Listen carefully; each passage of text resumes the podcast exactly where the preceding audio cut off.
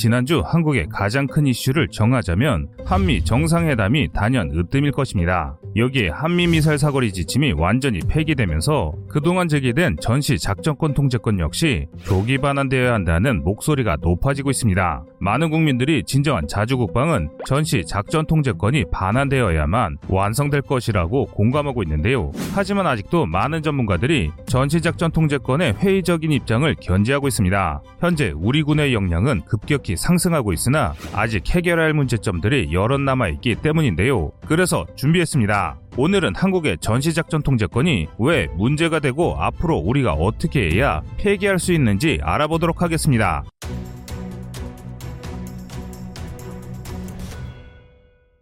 대한민국의 자주 국방을 위해서는 반드시 해결해야 하는 세 가지 협약이 있는데요. 첫 번째는 한국의 미사일 개발은 미국의 허락 없이 할 수 없게 만든 미사일 사거리 지침이고 두 번째는 평화적인 목적의 핵 폐기물 재처리조차 금지하며 우리 핵 주권을 침해하는 한미 원자력 협정입니다. 그리고 마지막으로 세 번째는 대한민국의 독자적인 전시 군사작전을 막는 전시작전 통제권 문제까지 이세개 협약이 대한민국의 자주적인 국방정책 수립을 방해해왔습니다. 하지만 미사일 지침은 지난 21일 완전 종료되었고 한미 원자력 협정은 재처리를 허가받고 협정의 개정이나 종료 가능성은 점차 높아지고 있습니다. 하지만 전자권의 반환은 아직도 많은 난관이 남아있는데요. 우리가 하도 많이들 하는 말이라 무심코 넘길 수도 있겠지만 도대체 누가 왜 이렇게 중요한 전자권을 미국에 넘긴 것일까요? 전 자권은 1950년 7월 북한군에 패퇴하던 우리 국군을 대신해 참전한 미국의 육군 원수 메가더에게 이승만 대통령이 국군의 지휘권을 넘겨주며 시작되었습니다.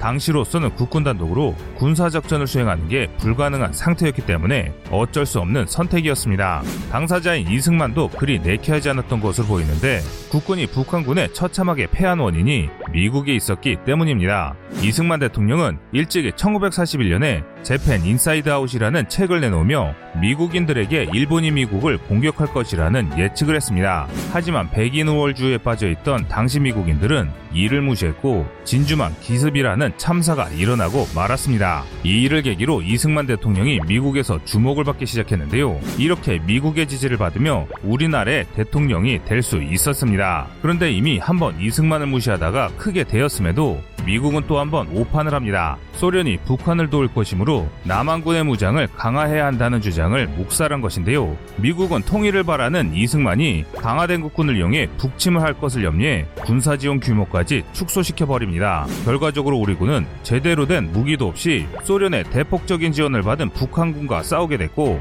장비와 탄약의 부족으로 제대로 싸워보지도 못한 채 패하게 됐습니다. 그래서 이승만 대통령은 작전 통제권을 넘겼음에도 미국을 신뢰하지 않았습니다. 이를 잘할 수 있는 사실이 북진 결정입니다. 작전 통제권을 넘겨준 대통령이 이승만이듯 이를 어긴이 또한 이승만입니다. 이 대통령은 38도선에서 더 이상 북진하지 않으려는 미군의 결정을 무시하고 국군의 단독 북진 명령을 내렸습니다. 이때 그가 남긴 말이 인상적인데요. 38선이 어찌 됐다는 것인가? 무슨 철조망이라도 쳐있다는 말인가? 라며 북진을 지시했습니다. 나는 메가다 장군에게 우리 국군의 지휘권을 맡기긴 했으나 내가 자진해서 한 것이다. 따라서 좋을 때도 내 뜻대로 할 것이고 이러쿵저러쿵 따질 일이 아니다. 그러한즉 대한민국 국군인 여러분은 대한민국 대통령의 명령만 충실히 지켜주면 되는 것이요. 라고 말했습니다. 한마디로 전시작전 통제권이 처음 만들어졌을 때는 필요에 의한 협력 관계였을 뿐이었습니다. 즉 이를 위반하더라도 미국과 협의만 한다면 문제가 없는 손해보다 이득이 큰 협약이었던 것입니다. 하지만 한국 전쟁이 끝난 이후부터 전시작전 통제권은 한국의 발목을 잡게 됩니다. 한국 전쟁 이후부터 신 군부 시절까지 북한의 대남 도발 횟수는 5천 회가 넘으며 사살된 북한 해공자관과 무장공비의 수는 4천 명에 근접합니다. 그러나 아무리 심각한 도발을 하더라도 냉전의 확전을 우려한 미국이 작전 통제권을 이용해 우리 군의 보복 작전을 막았습니다. 일설에 따르면 1968년 박 대통령을 암살하기 위해 30명의 간첩이 침투하자 우리 정부 역시 보복을 결정했을 때도 푸에블로 납치 사건으로 북한과 협상을 진행 중이던 미국이 보복 작전을 막았다고 합니다. 이 때문에 아무것도 할 수 없어 분노한 박 대통령에 대한 충성 경쟁 과정에서 급하게 만들어진 부대가 실미도 부대라는 주장도 있습니다. 그래서 한국은 이런 불합리한 구조를 개혁하고 미국의 허락이 없다면 아무것도 할 수 없는 상황을 개선하기 위해 한미 연합사령부를 만들었는데요. 사실 이 작전은 당시 한국에게는 좋은 쪽으로 작용한 것은 사실입니다. 닉슨 독트린 등 미국의 아시아 포기 정책이 점차 강해지면서 유엔 사령부를 해체하면 바로 철수할 수 있는 미군을 묶어두면서도 국군의 권한을 늘리는 데 집중한 조직이었기 때문이죠. 미군 대장이 총사령관을 맡지만 부사령관을 포함한 사령부 구성원의 절반을 국군이 맡아 작전 활동에서 우리 군의 의견이 반영될 수 있도록 했습니다. 이를 계기로 한미 관계가 점차 수평화되기 시작했는데요. 하지만 그럼에도 전작권을 통한 미국의 간접적인 영향력 행사는 대한민국 역사에 큰 영향을 끼쳤습니다. 1979년 12월 12일에는 전두환이 주축이 된 하나의 쿠데타군이 국경 수비를 포기하고 남아있을 때 이를 막지 않아 신군부의 독재가 시작됐습니다. 반대로 1987년에는 신군부가 군을 움직이는 행위를 전시작전권 위반이라 주장해 신군부가 시민혁명을 무력 제압하는 것을 포기하게 했습니다. 이처럼 이 두 사례는 좋고 나쁨을 떠나 미군이 대한민국의 정치를 자제할 수 있는 힘과 명분이 전작권에서 나왔음을 보여줍니다. 이를 절실히 느낀 노태우 정부는 일부 군부 장성들의 반대에도 불구하고 작전권 반환을 추진했습니다. 그리고 마침내 1993년 새롭게 들어선 대한민국의 김영삼 정부가 평시 작전 통제권을 미국으로부터 반환받았습니다. 1995년 전까지 전시작전 통제권 역시 반환받기로 하며 자주국방의 새날이 열리는 것 같았습니다. 하지만 전시작전 통제권은 거의 30년이 지난 지금까지 반환받지 못하고 있는데요. 당시 한국이 전자권을 받으려고 한 시점 에서 뜻하지 않게 일어난 한 사건을 통해 국군의 부족함을 절감했기 때문입니다. 1994년 2월 국제원자력기구 IAEA에 핵사찰에 동의했던 북한이 돌연 태도를 바꿔 사찰을 거절했습니다. 이윽고 서울 불바다 발언을 하며 핵보위를 공고하기 위한 벼랑 끝 전술을 시작했는데요. 이런 북한의 막무가내식 행보에 미국은 북한 공격을 결심하기도 했지만 당시 엄청난 인명피해를 우려했던 김영삼 정부는 전쟁에 반대했습니다. 이는 최근 여러 매체를 통해 진위 여부가 확인되었는데요. 그러나 정부가 전쟁을 반대한 것과 별개로 군과 정부의 관계자들은 큰 충격을 받았습니다. 미군이 없다면 대한민국은 아무것도 할 수 없는 식물군대라는 사실을 깨달았기 때문입니다. 그리고 바로 이 문제가 아직도 우리 군이 전자권 반환을 자신있게 추진하지 못하는 이유입니다.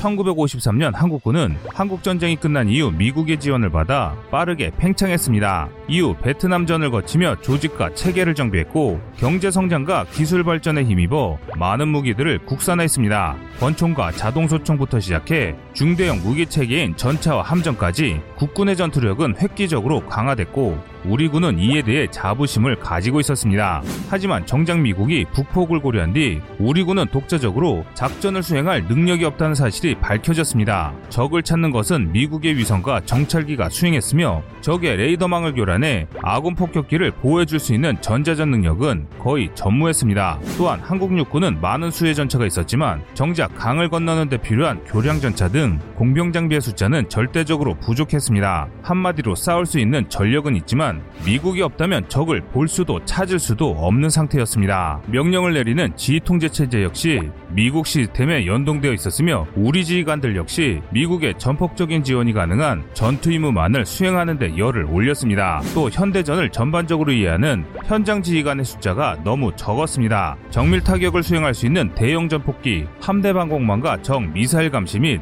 요격 임무를 수행할 수 있는 이지스함 및 구축함, 지대지 미사일, MLRS 등 고가 치 고성능 자산의 숫자 역시 매우 부족해 단독으로 전쟁을 수행할 경우 엄청난 피해가 예상됐습니다. 그래서 이를 극복하기 위해 김영삼 정부 후반부터 여러 첨단 무기 도입 사업이 시작됐는데요. 차기 전투기 도입 사업인 FX 사업과 항모 도입 사업을 추진했던 배경이 바로 여기에 있습니다. 그러나 우리의 야심찬 뜻과는 반대로 IMF가 터지면서 엄청난 예산 삭감이 이루어지고 대부분의 계획은 취소되었습니다. 다시 노무현 정부가 들어선 뒤에 야 본격적인 국방 계획이 시작됐습니다. 이후 정권에 따라 이름은 바뀌었으나 자주 국방을 위한 대한민국의 노력은 계속됐습니다. 이때부터 본격적으로 한국의 국방력이 강력해지는 시기였습니다. 정밀 유도 무기를 탑재할 수 있는 이지스함을 비롯해 잠수함 등 해군력 강에 몰두한 국방계획을 통해 지휘 체계를 개편하고 한국형 지휘 통신 체계 링크K 개발을 추진하는 등 지휘 체계와 탐지 자산을 확장하는 데 집중한 307 계획을 시작하게 됐습니다. 또 향후 전작권 전환을 준비하면서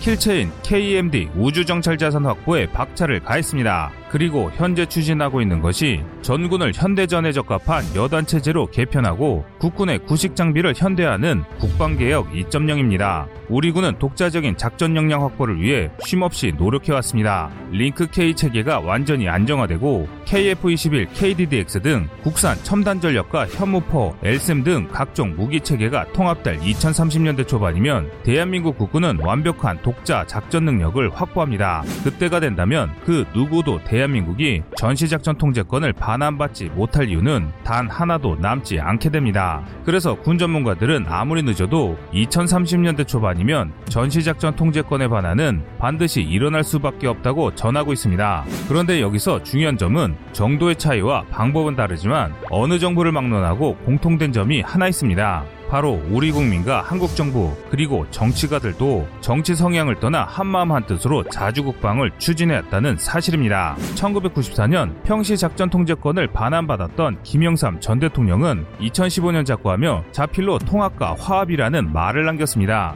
이 말은 함께 노력해온 우리 국민들의 피와 땀 그리고 노력에 더해진다면 우리가 바라는 전시작전 통제권은 더욱 빠른 시일 안에 가져올 수 있을 것입니다. 여러분의 생각은 어떠신가요? 시청자님의 현명한 의견을 댓글로 남겨주시기 바랍니다. 여러분들의 좋은 의견이 좋은 영상을 만드는데 많은 힘이 됩니다. 이상 꺼리튜브였습니다.